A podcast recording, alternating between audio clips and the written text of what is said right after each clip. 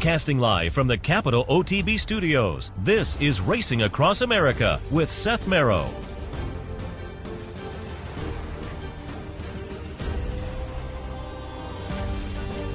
Good morning and welcome to Racing Across America on this Sunday morning. I am Seth Merrow. As usual, on a Racing Across America on a Sunday morning, we'll take a look at some of the really nice stakes action from yesterday, which will have plenty, plenty of Breeders' Cup implications. We'll talk about that as we move along a little bit later on.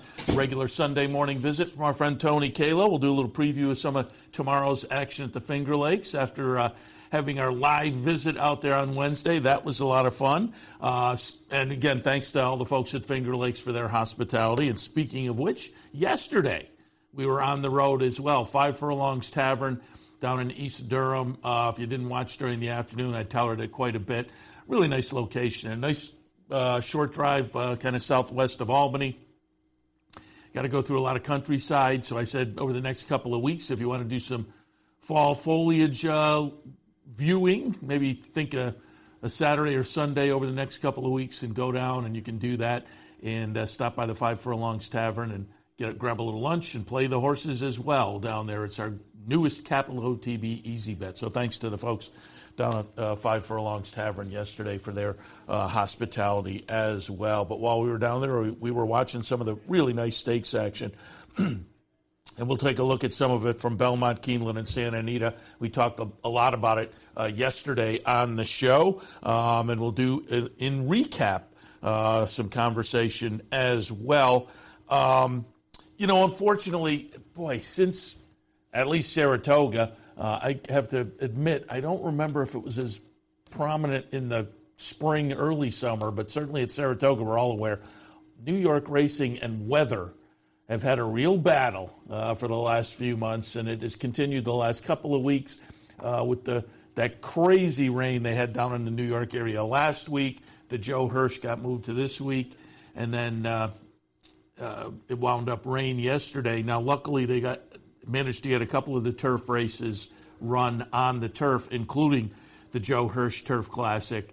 Um, but later turf races were moved off, including uh, some stakes action, uh, which again just kind of unfortunate. I haven't seen an update uh, today. Let me see if I can quickly actually maybe pull up uh, a little something there um, as far as on or off the turf. And again, it really kind of was um, coming down, it seemed like watching the, the video uh, yesterday. Uh, I'll tell you what, X, the, the, the new X, uh, Twitter, when you pull it up a lot of times, you just you get stuck looking at the X rather than going to uh, somebody's Twitter feed because I pulled up kind of the the usual suspects, as it were regarding, let me see if I can. Uh, oh, uh, well, it looks like, uh, and again, unofficially, Mark Hennig says uh, off the turf uh, today. So, uh, and he, again, that was from, that looks like an older post, though, but that again, that would be unofficial, but we'll see how the day plays out. But as I say, New York racing just kind of snake bitten uh, as far as the weather the past few months, and yesterday played into it as well. But we did get a couple of races on the turf, including the Waya.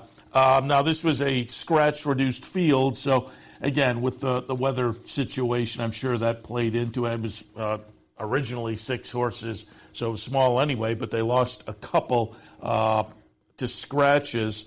Um, off of that, McCulloch was made the favorite for Chad Brown and Klaravich. McCulloch, uh, the number five horse here, you can see in the uh, Klaravich colors coming up. Well, wait, which Klaravich colors? Because it's Idea Generation. The other Klaravich, the one horse who gets past here, and it winds up to be a Chad Klaravich exacta. Uh, with uh, over Idea Generation, the two to five favorite, and the ten to one longest price on the board combining for a decent little $15 and change exacta, you know, a Chad Zacta, as it were. It was the uh, fifth straight win in this race for Chad Brown. Um, so he's had a little bit of a dominance in the Waya uh, in recent years. Tuck that in your back pocket for next year. Uh, comes out of this with a 94 Beyer, right in the wheelhouse of a better performance from McCulloch. Uh, lifetime best was a 95, so putting the uh, 94 on there yesterday, as they say, right in uh, her wheelhouse. Um, career win number five and career start number 13, 10 times in the exacta. And with yesterday's purse, a better part of a we are approaching a couple million dollars in earnings for this with only 13 starts. That's a pretty nice uh, career so far for McCulloch. But gets it done yesterday in the Waya one of the uh, races that was able to stay on the turf yesterday down in New York, and that included, thankfully, the Joe Hirsch uh, Turf Classic. Um, now it was run over a yielding turf course. Um, and as you can see when you watch that replay, and that was the third race, the Turf Classic was the fourth race, and it continued. Chart says showery, and yeah, it was doing something all day long. But this was a fun race to watch, the Turf Classic, because so high, you can see out there at one point 20 lengths ahead at 90 to 1. And usually these horses come back, but with that lead in the stretch, you thought, boy, that 90 to 1 may pay up. But right about here, you think, nah, he's getting a little, so high is getting a little short. And who's coming up? Warlike Goddess, getting back to Warlike Goddess like performance, uh, a performance. Uh, and getting up late was the horse I put on top, uh, Soldier Rising, to run second. Uh, so high at 90 to 1, did hold on for third. Um, like I say, as you watch the race, they went down the backstretch the last time there, and and so high again was about 20 lengths ahead, and it's about it, normally in those situations as they hit the far turn or maybe halfway on the far turn, you start to get the feeling the rest of the the bunch is catching up. Well, that wasn't the case yesterday Was so high, and again, uh, he turned into the stretch still with a just a dominating lead, and I thought he might be able to do it, but just as often happens with those kind of situations, uh, threw out the anchor a little bit and still wound up third. That's not bad for a 90 to 1 shot in a grade one event. But it was Warlike Goddess getting back to, to one of her better performances, and it really was with a 105 Beyer tying her lifetime best. Folks off the last couple of finishes were a little concerned uh, about her. Um, she put in a, a uh, god warlike goddess like performance. Two starts back in the New York, running sixth, and then in the Glens Falls up at Saratoga, ran second behind McCulloch. Um, and a close up second, but she was the one to two favorite that day, so that was a little bit of a disappointment as well. But yesterday. She faces the boys in the Joe Hirsch uh, turf and wins off by over uh, four lengths, a 105 Beyer. Mott came out in 21st Century Racing. Bill Mott said, You know, we, we lost a week, so now we're a little close to the Breeders' Cup, so we'll have to decide. They're four weeks out. And he said, he did say, they're still four weeks. So, um, but he said, uh, if they do go to the Breeders' Cup with Warlike Goddess, uh, it would be versus the boys in the turf. Uh, so that'll be the game plan for Warlike Goddess going forward. But she looked phenomenal again yesterday, and it was great uh, to see her. You know, get back into form like that. As I say, I like Soldier Rising, the Christophe Clement runner coming out of a, a nice uh, second last time in the uh, Sword Dancer, and it was a good late run to get up to run second. Was not challenging the winner at all, but did get by that early uh, pace setter. Favorite was Rebels Romance, the uh, Charlie Appleby runner, um, you know, European based runner who uh, had had the quirky uh, legs went out from um, under him in the Bowling Green, lost his rider up at Saratoga as a chalky favorite up there. Now comes back and uh, could do no better than uh, fourth at just about one to two uh, on the board. So it's taken a lot of action, but as I say, uh, runs fourth in there. Understandable, A, that the horse was taking a lot of action. B, it's Charlie Appleby. C, I have said um, up until a couple few weeks ago in that Woodbine Mile, the Appleby horses weren't quite as potent this year as they had been in the, the recent previous years. Um, but again, his horses with that win in the Woodbine Mile, maybe seemed to uh, be a little more potent in New- North America uh, recently. And typically, these Euros, when you get a yielding course, they may have a little bit of an advantage, but that was not the case uh, yesterday for Rebels Romance. Again, winds up running fourth in the field with Warlike Goddess, getting it done, getting back, back, back, back on track. All right, let's watch uh, some of the other stakes action from yesterday, which included nice two year old action. Um, in the uh, in the Frizette, I liked Emery. The betting public liked Emery off a career debut for Brad Cox uh, up at Saratoga. That was pretty impressive.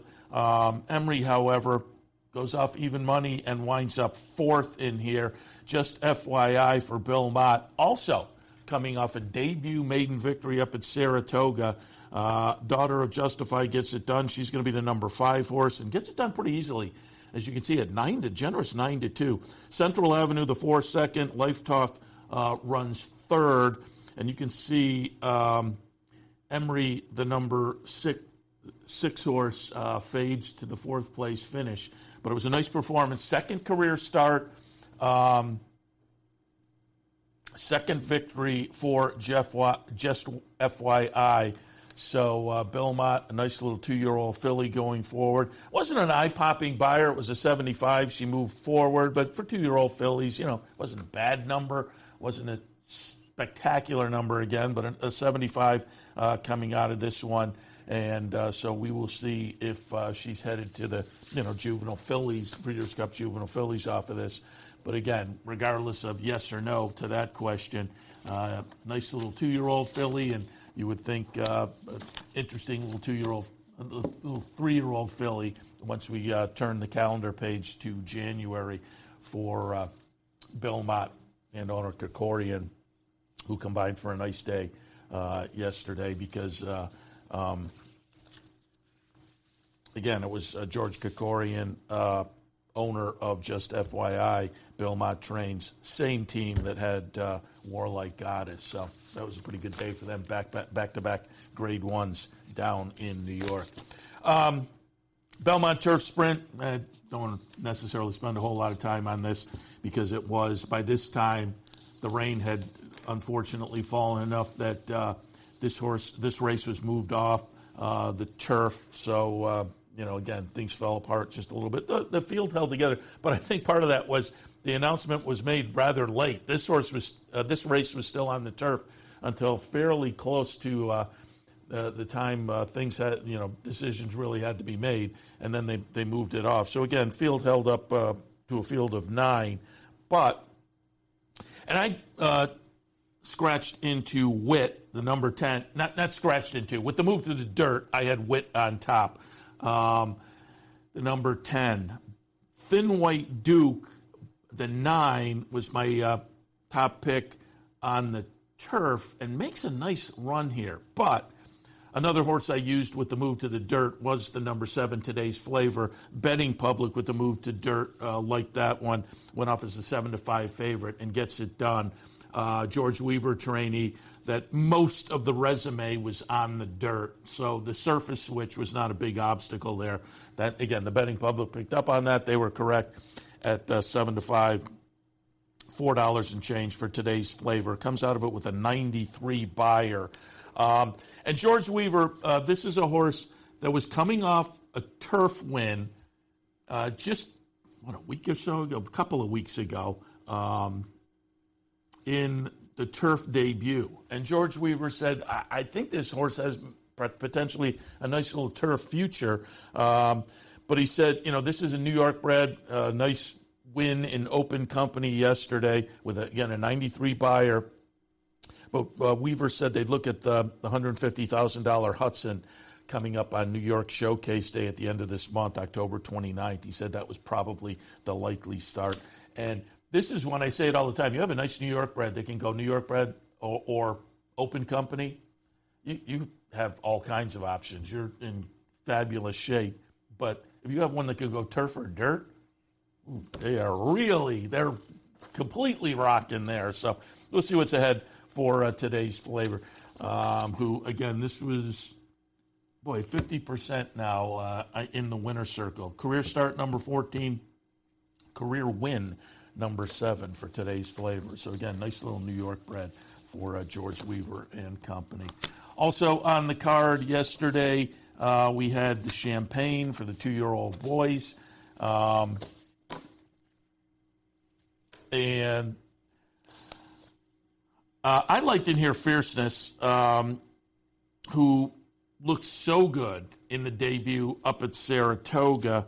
Um, Irad Ortiz after the race said off to a bad start. We were kind of in a jam then, and he moved Fierceness up, and it looked like, man, despite the bad start, this horse just might be something special because he was kind of passing horses out of the backstretch and into the turn. But then you could see about halfway on the turn, that momentum kind of stopped, and you got the feeling, all right, this is not going to be the day for fierceness. And and Irad Ortiz after the race kind of said that. you know, we just got off to a bad start. We were in a jam uh, after that. But uh, and I had fierceness on top. Uh, fierceness did go off as the favorite, but Timberlake, I had that one right underneath. Um, and this one was cross-entered for Brad Cox um, down at Keeneland in their two-year-old stakes race and was training at Churchill. So that they elected to come here, uh, I had to tell you a little bit of something. Um, Timberlake came out of a nice maiden breaker at Ellis to run in the hopeful, ran a good second in there. Um, and Florent Geroux, who was on board Timberlake yesterday, and we'll see the stretch run here. It will be Timberlake getting it done over General Partner, the four. Uh, number two, Dancing Groom, runs third. As I say, Fierceness, the number six seventh in the field of eight, just kind of fades after that little try uh, of momentum on the turn. Um, but Florent Geroux said the horse was a little bit rank in the hopeful, and he was better today because they took the blinkers off uh, yesterday for uh, uh, the, the champagne. And no blinkers, chart margin there over four lengths, uh, second to third over six lengths. So there was a pretty good spread, first to second, second to third, third to fourth. Uh, Timberlake comes up with 10 points. This was a points race for the Derby, so 10 points for uh, Timberlake. Uh, Kentucky Derby points uh, and a 93 Beyer, solid for a, a two year old this time of year. So, pretty good performance for uh, Timberlake.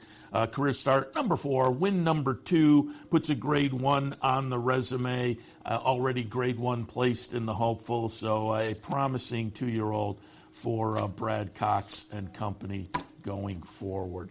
Um, also on the card, and again, uh, by the time we had reached this point in the day, they had moved things off the turf. It is the Jockey Club Derby Invitational, scratches down to a field of five, and uh, we're going to see Lost Ark get it done, the number eight horse, Todd Pletcher trainee who went off as the second choice but had plenty of dirt on the resume. The favorite was Classic Catch, who also was going out for Pletcher with plenty of dirt on the resume. That one was the slight favorite, but it's Pletcher Pletcher here with, again, a couple of horses that had dirt for him, so the surface uh, switch didn't really uh, knock them out of the picture. The winner lost Ark uh, lightly raced three year old. This was only the eighth start of the career, the fourth win. This is a sibling to the very talented Nest. Lives up to that yesterday and gets a 90 Beyer. So, again, uh, got switched to uh, the main track yesterday. And, uh, you know, it, not quite like the Belmont Turf Sprint, not quite as exciting, but you know, uh, like the Turf Sprint, the winner has an interesting future uh, with some possibilities, and as does this one, who again had more dirt on the resume anyway. So uh, let's see what, what is ahead for Lost Ark. But it was a nice win yesterday, but again, in a situation that was a little less than compelling with the uh, switch in surface.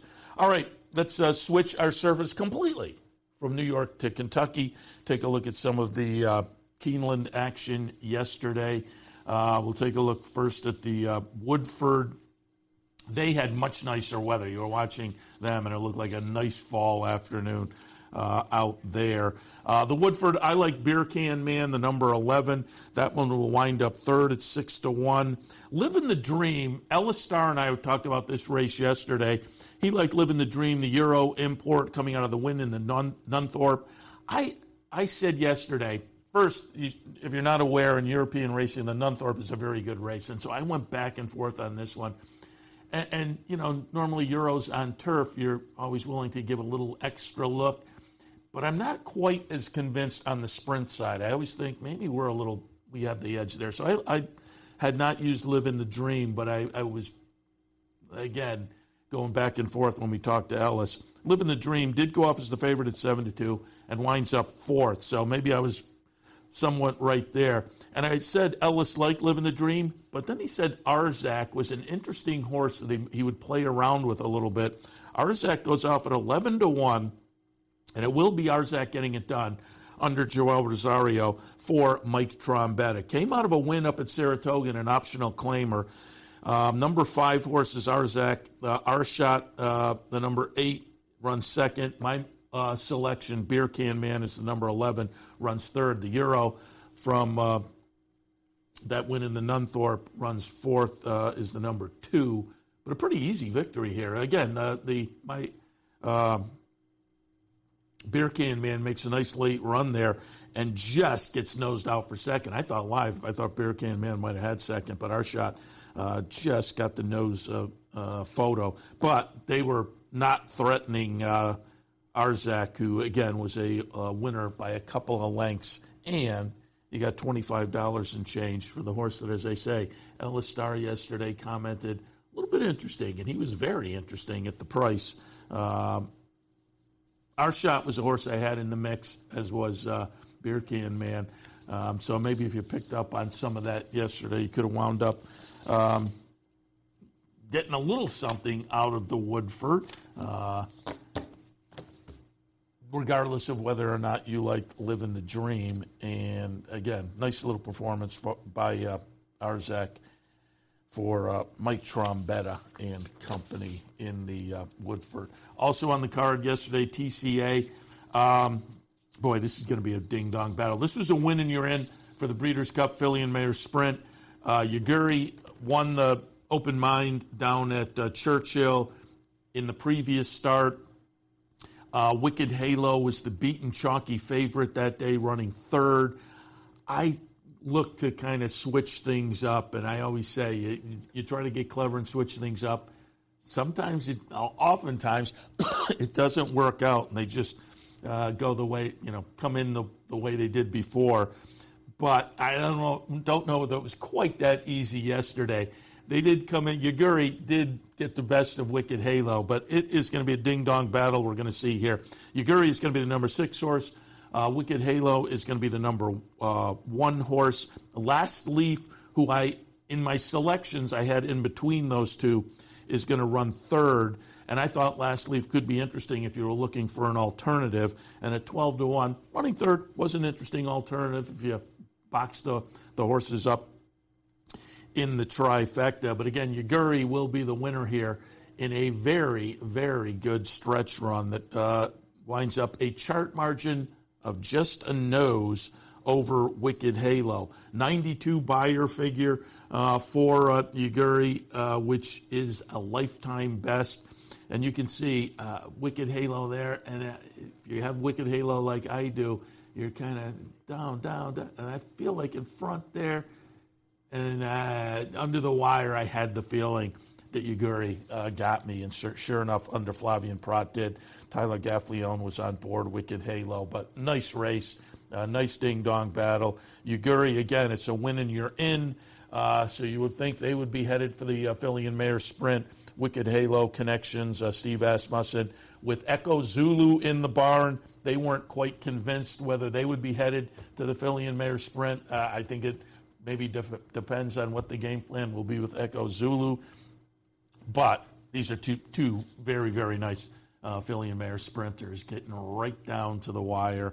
Final time 110.44, and again, the Beyer uh, a solid 92. All right, uh, still some more action from the Keeneland Stakes, Santa Anita uh, as well. But we'll take a break and uh, we'll reach out to, our, out to our friend Tony Calo, do our usual Sunday preview of some action at uh, Finger Lakes for tomorrow. All of that right after this. Stay tuned.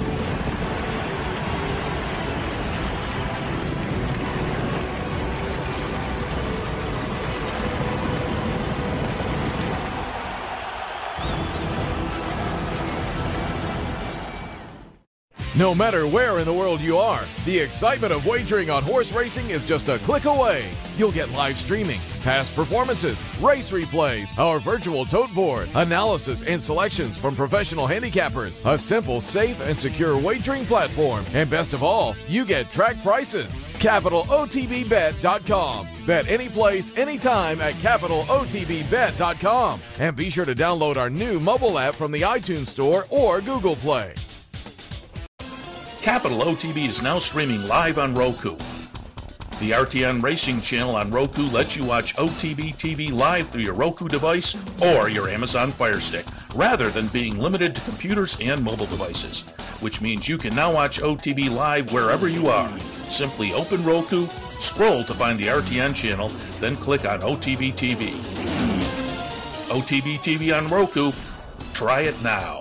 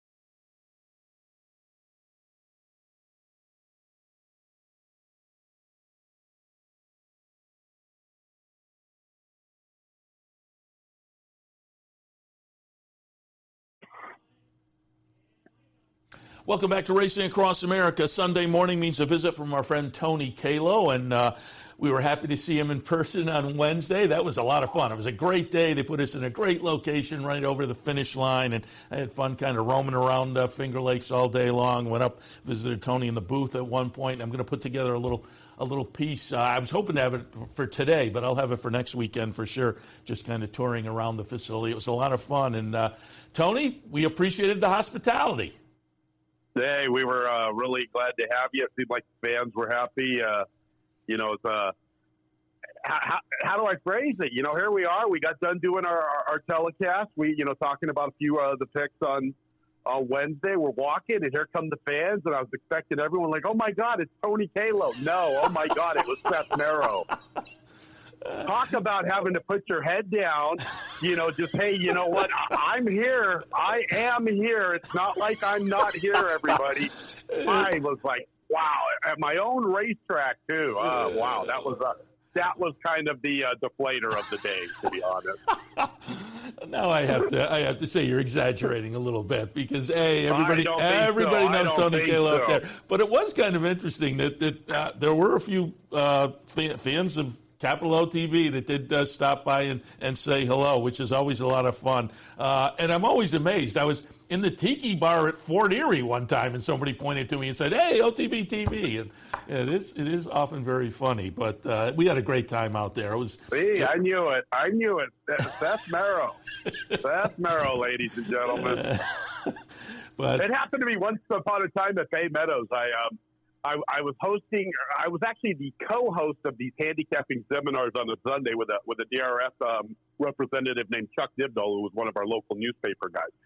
Chuck didn't make it that day, so they put me into the role of of hosting, which I was a lot better back then as being the the sidekick. Well, anyway, we had some massive radio personality from KNBR 680. I didn't know who he was, and when the show got over, there I was standing around. People are coming up, and nobody wanted to even talk to me. I had to put my head down. So believe me, I had good experience with this set. It set me up beautifully about 25 years later. Uh, like I said, uh, you're exaggerating quite in more than a little bit. Uh, but I, now, now that you brought that up, I have to ask: Do you ever are are you maybe in the supermarket or something, and you'll talk, and do people recognize you from your voice, which is obviously like a lot of race callers distinctive?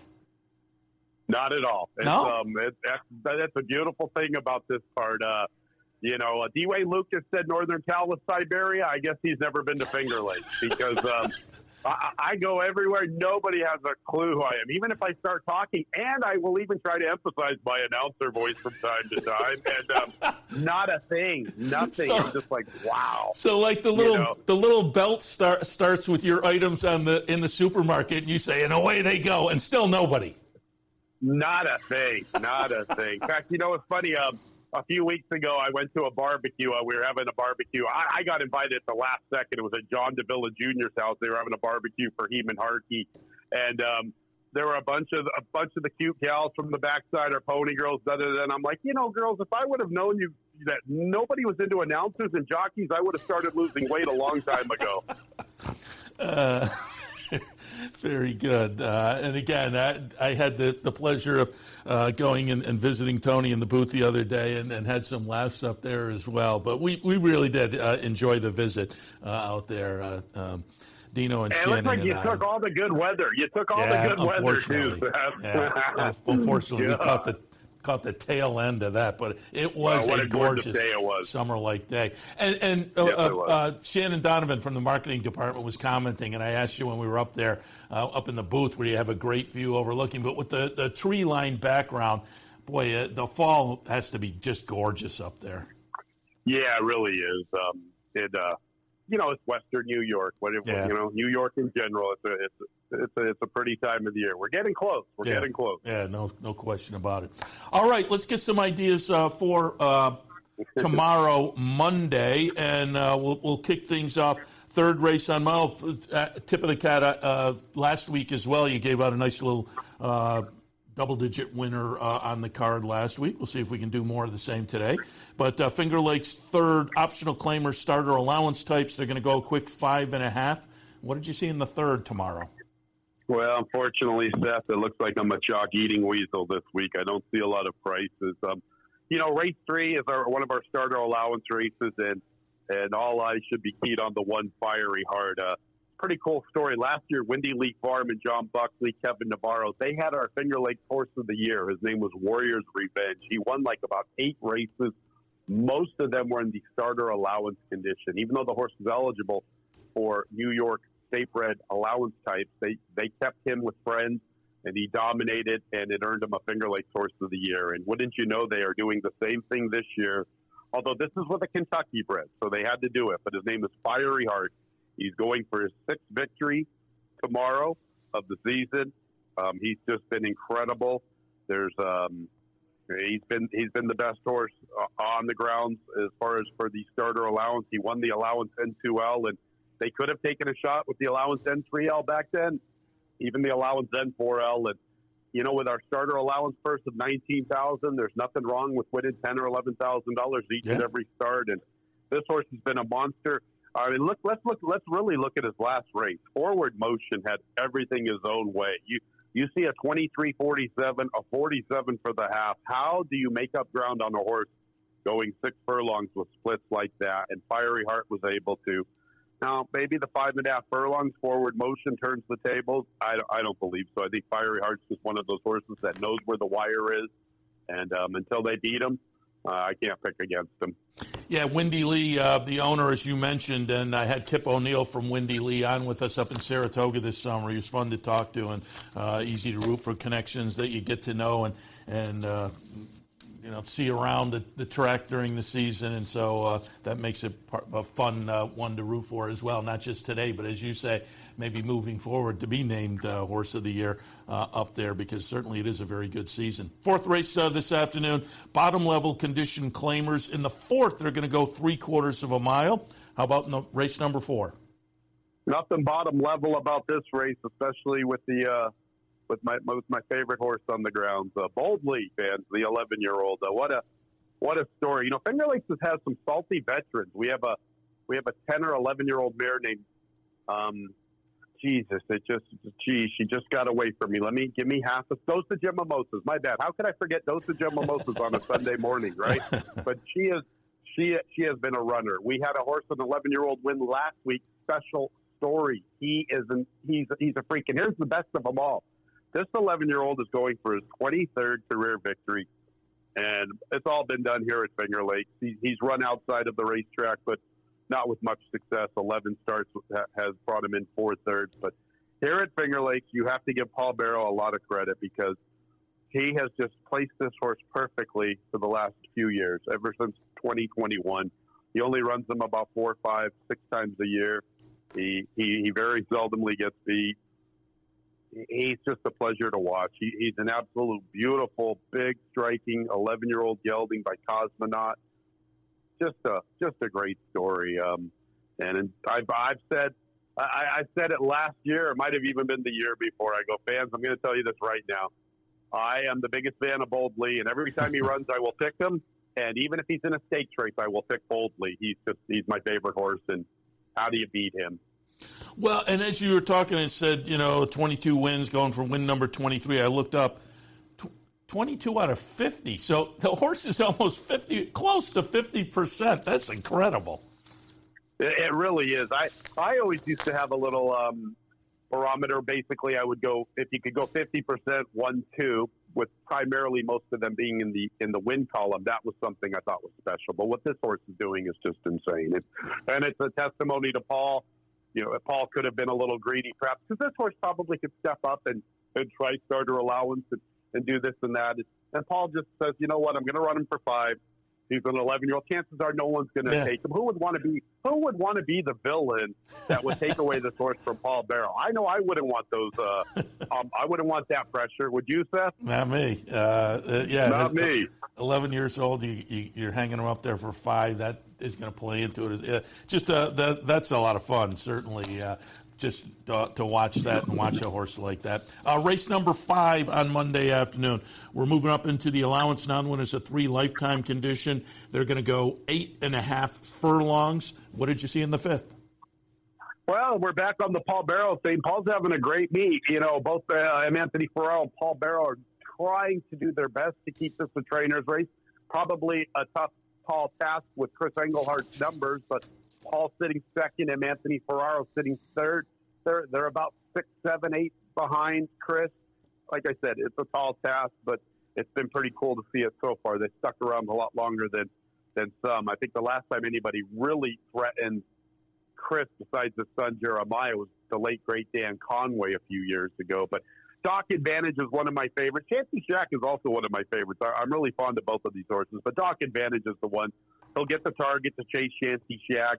He's been running against a lot better. That race two back, Starburst is a very nice horse. Michael Stidham brought this horse in off a long, long layoff. Starburst had had open allowance races at at um, Fairgrounds and Delaware, and came in and ran a huge race off the shelf.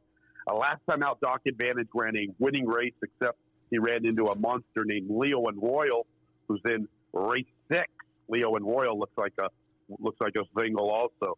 So Doc Advantage, a horse that I think is long overdue to break through and get this allowance N3L. He's been knocking on it for several seasons, two seasons in a row now, and, and I think tomorrow he gets that. He's going to win the fifth. You mentioned Chris Englehart, and it was kind of funny. We had some really nice interviews, including you, obviously, and Dave Matice came over, Todd Height, uh, nice. uh, director of racing. We talked with the uh, racing secretary, but we also had Austin Reed from the HBPA.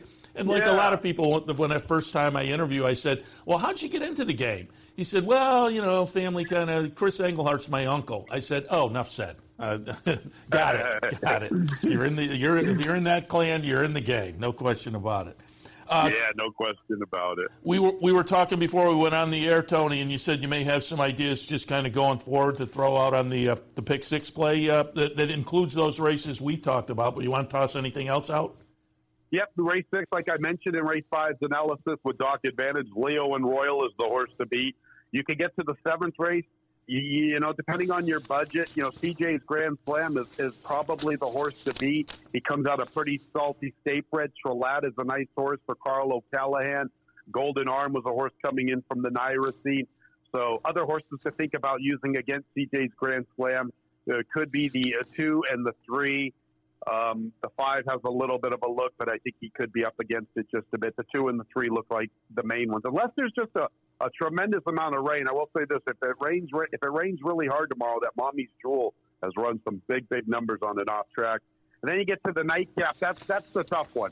So I've given you a bunch of singles. I've given you four races, three, four, five, and six, where you can single. And if you spread a little bit in the last two, and hope for a little bit of a price. Maybe you can make a few hundred bucks. All right, I like it. Very good, Tony. Once again, uh, we really appreciated the hospitality uh, up there last Wednesday. We had a great time. Uh, we got to schedule another visit sooner rather than later. And I will tell people again, uh, it is an easy trip if you if you're looking for a little something to do Monday, Tuesday, or Wednesdays. Uh, you hop on the throughway, you go, and it's I five miles off the, the throughway exit, and it's a, it's definitely a lot of fun. We'll also tell people, we remind people every week, uh, free pass performances available on the Finger Lakes website as well as the tip sheets and whatnot. But again, Tony, we appreciate it, and again, extend our uh, thanks for the hospitality to everybody up there. But we'll talk again next week. Sounds great, Seth. Thanks for coming on out last week. Yeah, appreciate it. Tony Calo from the Finger Lakes. All right, we'll take one more break. When we come back, we'll uh, get back into the uh, Keeneland recap and uh, maybe hit on a little Santa Anita Stakes action from yesterday as well. Stay tuned.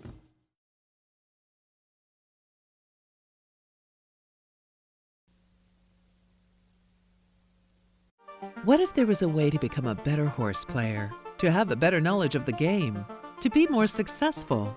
What if there were a way to take what you've learned, what you know, and make better decisions, better choices? In horse racing, knowledge is a powerful tool.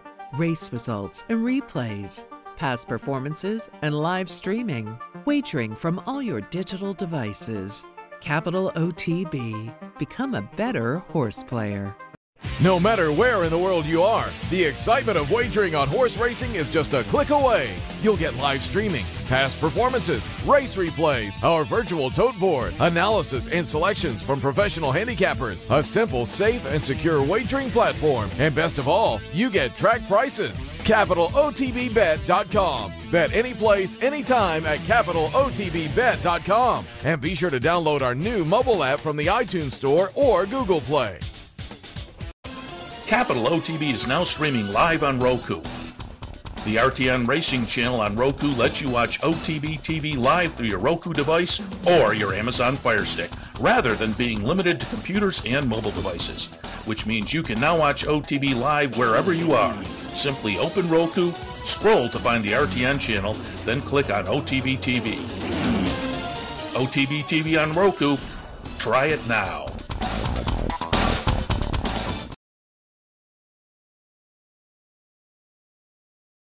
Some of the stakes action yesterday from Keeneland. The First Lady, uh, three quarters of a million dollars for the uh, Fillies and Mares going a mile. I liked in Italian, the betting public liked in, in Italian 45 cents to the dollar. But in Italian, upset in the Diana at 35 cents to the do- dollar by 7 to 1 uh, White Beam, a, a Chad Brown runner. So in the Diana, in the last start for both in Italian and White Beam, who were both in yesterday. Uh, in the last start, the other Chad Brown gets it done. And yesterday in Italian goes off uh, again 45 cents to the dollar in Italian, the number three horse. And the number one coming up and will get the victory by a head at 11 to 1 for Chad Brown and Peter Brant, same owners of In Italian. Uh, the chart margin again is ahead here, but 11 to 1 becomes quote unquote the other Chad Brown. So you wind up with $25 uh, in Italian, the big favorite, runs second. But again, it was Chad Brown and Peter Brant running 1 2 in there. So the uh, Chad Zacta, uh, yep, $47 and change. Uh, nice little there for Chad Brown, who was winning this race for the sixth straight time. And I mentioned earlier uh, in New York, he won the Waya uh, with McCulloch for the fifth straight time. Wins this race, the First Lady uh, down at Keeneland for the sixth straight time. And so to, to, have that kind of a record and still come up with a uh, $47 exacta running 1 2 out of your barn, that's pretty good. Uh, White Beam, who again won the Diane in the previous start, wound up running fourth. Evvie Jets, who um, had uh, upset the Ballston Spa at 29 to 1 at Saratoga, was third. Uh, it, but it was a very good effort from uh, in Italian, just couldn't hold off the, the oncoming late rush of the uh, the barn mate. Tyler Gaffalione on board for Chad Brown and uh, Peter Brant, and a solid 105 Beyer figure for Gina Romantica, um, who again, the powerhouse uh, connections. Um, they just, you know, in Italian, who has over $2 million, seven wins, and now 13 starts. But Gina Romantica, um, with the purse yesterday, has to be in the ballpark of a million dollars in earnings with only 10 career starts and five wins. So, uh, yeah, Peter Brant uh, got back in the game uh, a few years back, and it's been it has been quite a run. Uh, along with Chad Brown. Also, yesterday at uh, Keeneland, again, two year olds uh, kind of highlighting the day at the various venues, and two year olds faced off in the grade one Breeders' Futurity. Um, $600,000 up for grabs. I liked Locked for uh, Todd Pletcher. Debuted up at Saratoga, ran third in the debut, had a little trouble in that race, came back at the one and a half turn mile up at Saratoga and won very, very easily with a solid number.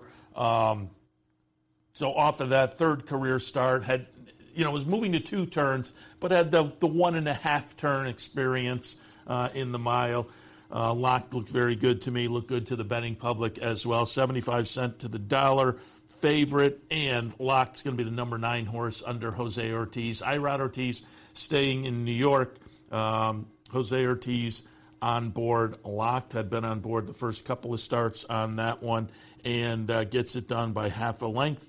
Um, the Wine Steward runs second, um, and Generous Tipper runs third in here. Um, the Wine Steward was second, cho- third, third choice. Awesome Road was the uh, the second choice. The Brad Cox trainee coming off a big debut win at Ellis.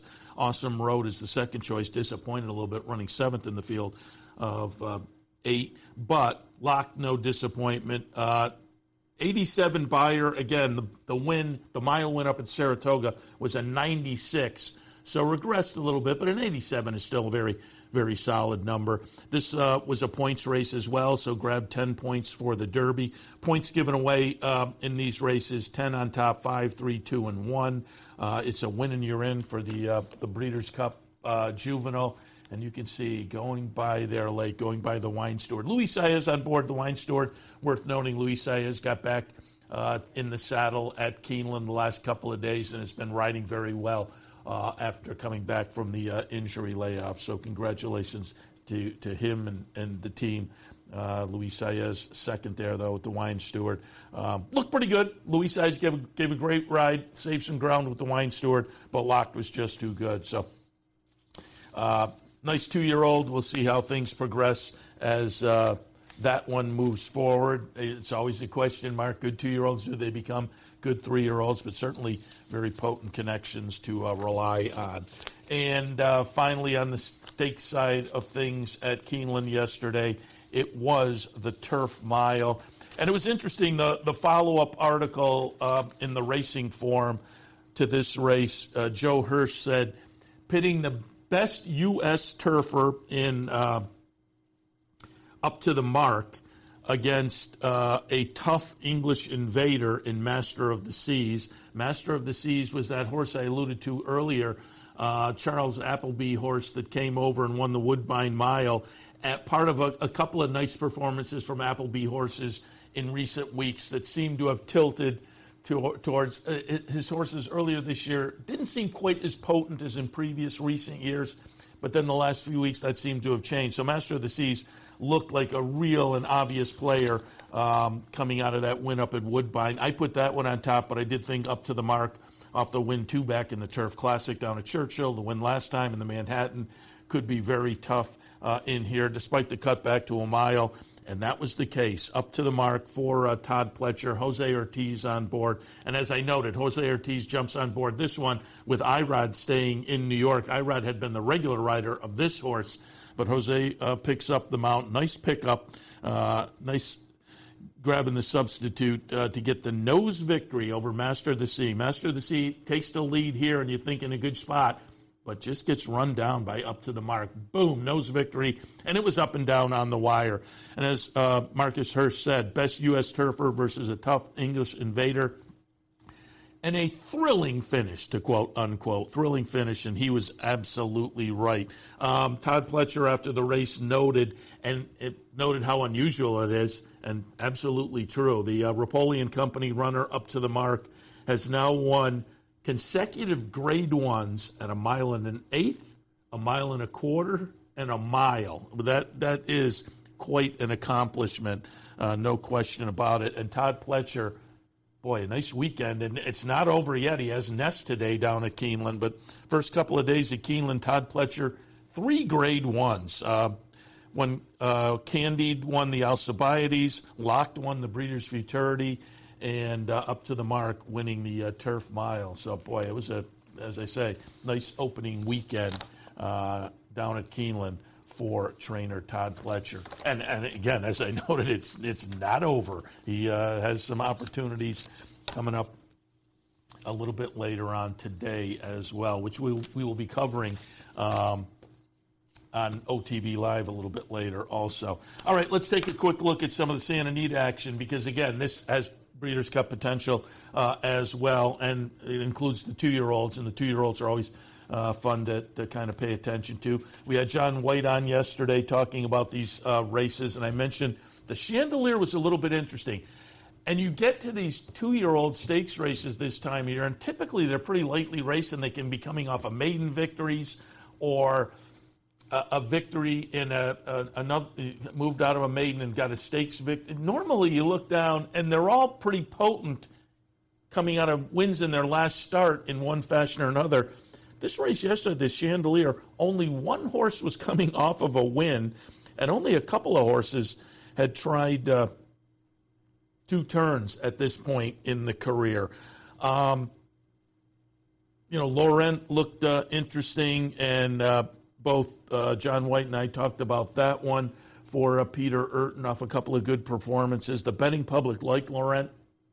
The uh, Laurent did not like the, what the betting public was tossing out. Laurent is the two to one favorite, ninth in the field of nine, just uh, came up empty in there.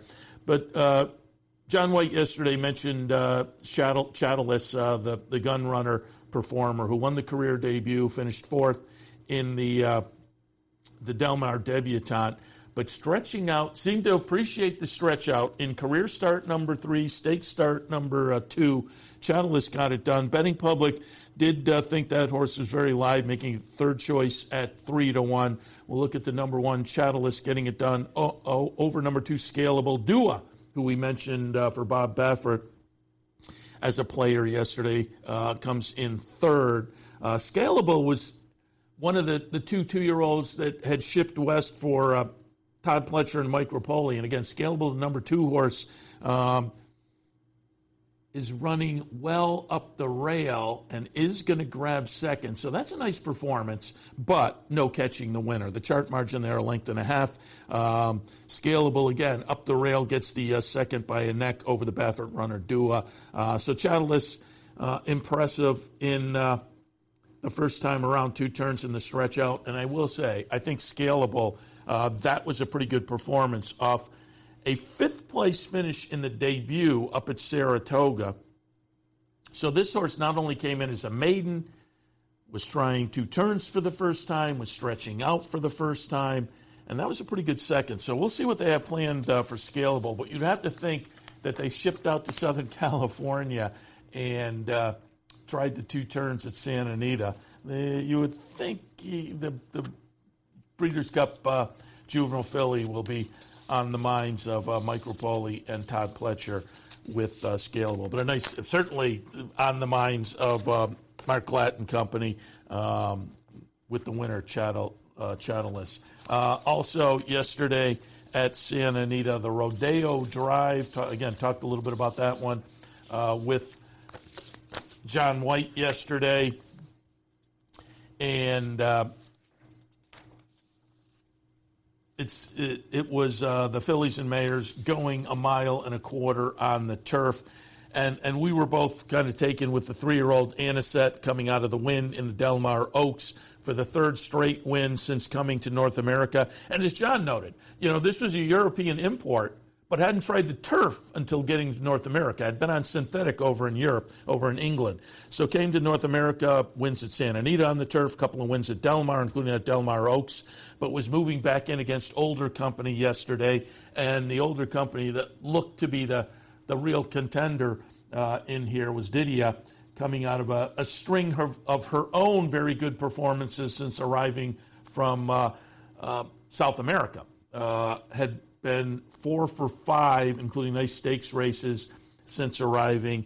And as we'll see here in the stretch run, um, it will be Didia getting it done over Anisette. And we said yesterday the, the fun was going to be to see these two kind of square off and see who could get it done. Didia's the number six horse, Anisette's the number two horse. As it turns out, the older, the five year old, gets the best of the three year old in here by a length and three quarters. But it was the two horses you wanted to, to show up running one, two. Juncture runs uh, third uh, for Brad Cox uh, shipping in uh, from uh, the Kentucky base. But Didia, again, had come up from Southern South America and had run very, very well in the the five starts in North America and now adds another good performance. So since arriving from South America, Didia is now five for six with a close up second place finish and uh, adds the Rodeo drive to the resume yesterday as well. And finally, uh, on the two year old scene, on the boys' side of things, out in uh, Southern California, um, we will see Muth get it done here you know, we talked yesterday. I thought Wind Me Up was going, going to be potentially interesting for Bob Baffert at maybe a little bit of a price. Um, as the other Bob Baffert. Muth, uh, big winner in the career debut, and then uh, had a little bit of trouble, but ran a, an okay second in the best pal in the second career start behind what looks like a very good runner, Prince of Monaco. Um, so maybe I said yesterday, may you know it's tough come out of a maiden and then step into a stakes race uh, like that. So maybe that second start was better than than it might be given credit for, particularly given that Prince of Monaco then ran well subsequently. So Muth may just have further flattered uh, uh, Prince of Monaco yesterday, and Muth may have been flattered in that second place finish last time behind Prince of Monaco given that Prince of Monaco ran well subsequently.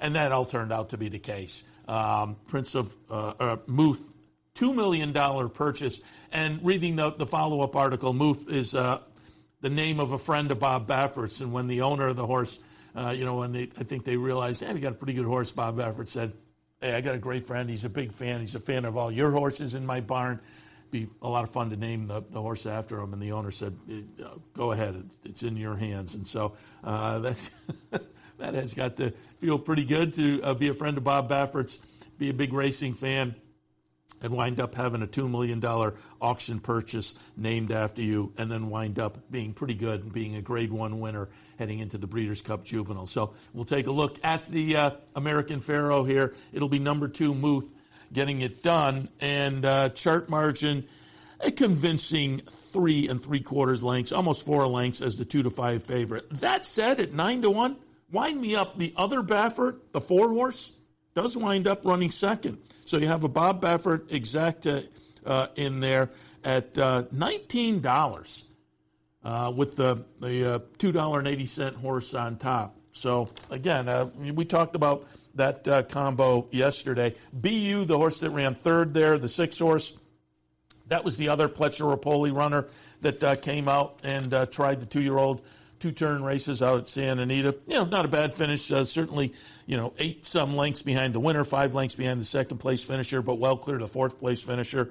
Only the third career start for BU, first first time around two turns. So, you know, again, we'll see what they have planned for that one. I think the horse that ran second in the Chandelier is more likely to, to go on to a Breeders' Cup race for Pletcher and Repole maybe than this one, but it's Mike Repole. So uh, if the opportunity is there to move on, uh, maybe does, but we'll see what happens with BU. But I think certainly the, the, the top two uh, Baffert horses, Muth, you know, is going on, given what they paid and the talent we've seen so far. Wine Me Up. Um, only the second career start. We'll see what uh, is in store for that one. But I think with the performance yesterday, nice little two year old in the Baffert barn as well.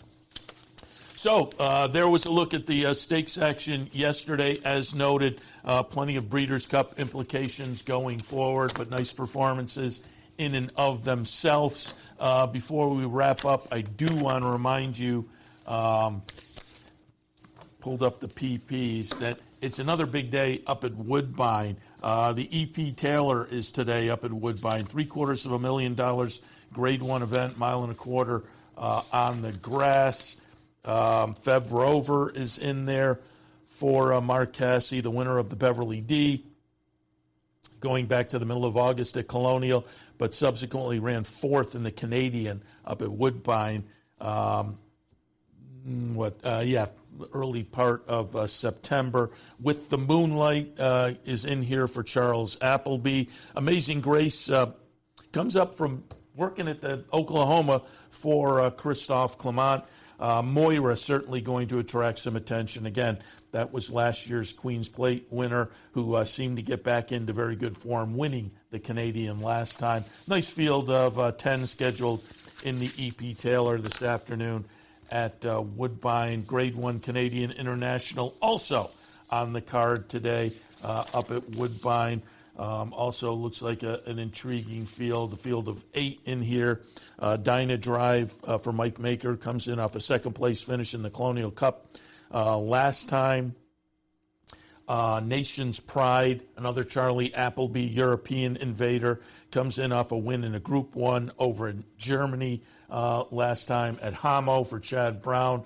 Ran third in the Arlington Million, middle of uh, August, um, Chad Brown, Madaket, Michael Dubb, and uh, company uh, with that one. So, again, another nice uh, stakes race on the card uh, this afternoon up at Woodbine. And you also have the Nearctic uh, Grade 2 sprinters on the turf today. So, again, some really nice and uh, potent action north of the border at Woodbine stakes wise with uh, some grade one action as well. Just wanted to alert you if folks weren't uh, aware that that was coming up. Pay attention. Great racing at Woodbine this afternoon as well. Don't forget, today at the Clubhouse Racebook, we have a $100 win a bet contest. Come on down and uh, give that a shot. And maybe you come up with a little extra something with the $100 win a bet contest today at the Clubhouse Racebook. And as usual on a Sunday, it's a football Sunday. Come on down, put your name on one of the squares. Maybe you win a little extra prize. That'll always, always be a lot of fun. And uh, you can watch all the NFL action and all the racing action right here at the Clubhouse Racebook. Maybe grab a little lunch as well and have a fun time. 711 Central Avenue in Albany. All right, I'm looking up at my monitor and they say coming up, Talking Horses with uh, Andy and Maggie. So we'll wrap things up on this edition of Racing Across America and send it down to New York and Go to their pregame, get some ideas. Uh, Belmont at Aqueduct 4 this afternoon. That's one of the tracks I'll be looking at, as well as Keeneland.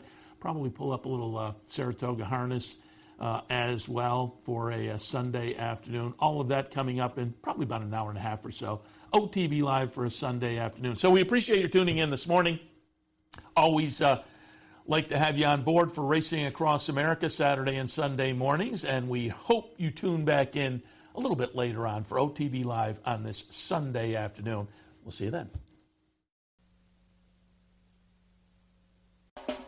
You're watching OTB TV, a service of Capital Off Track Betting.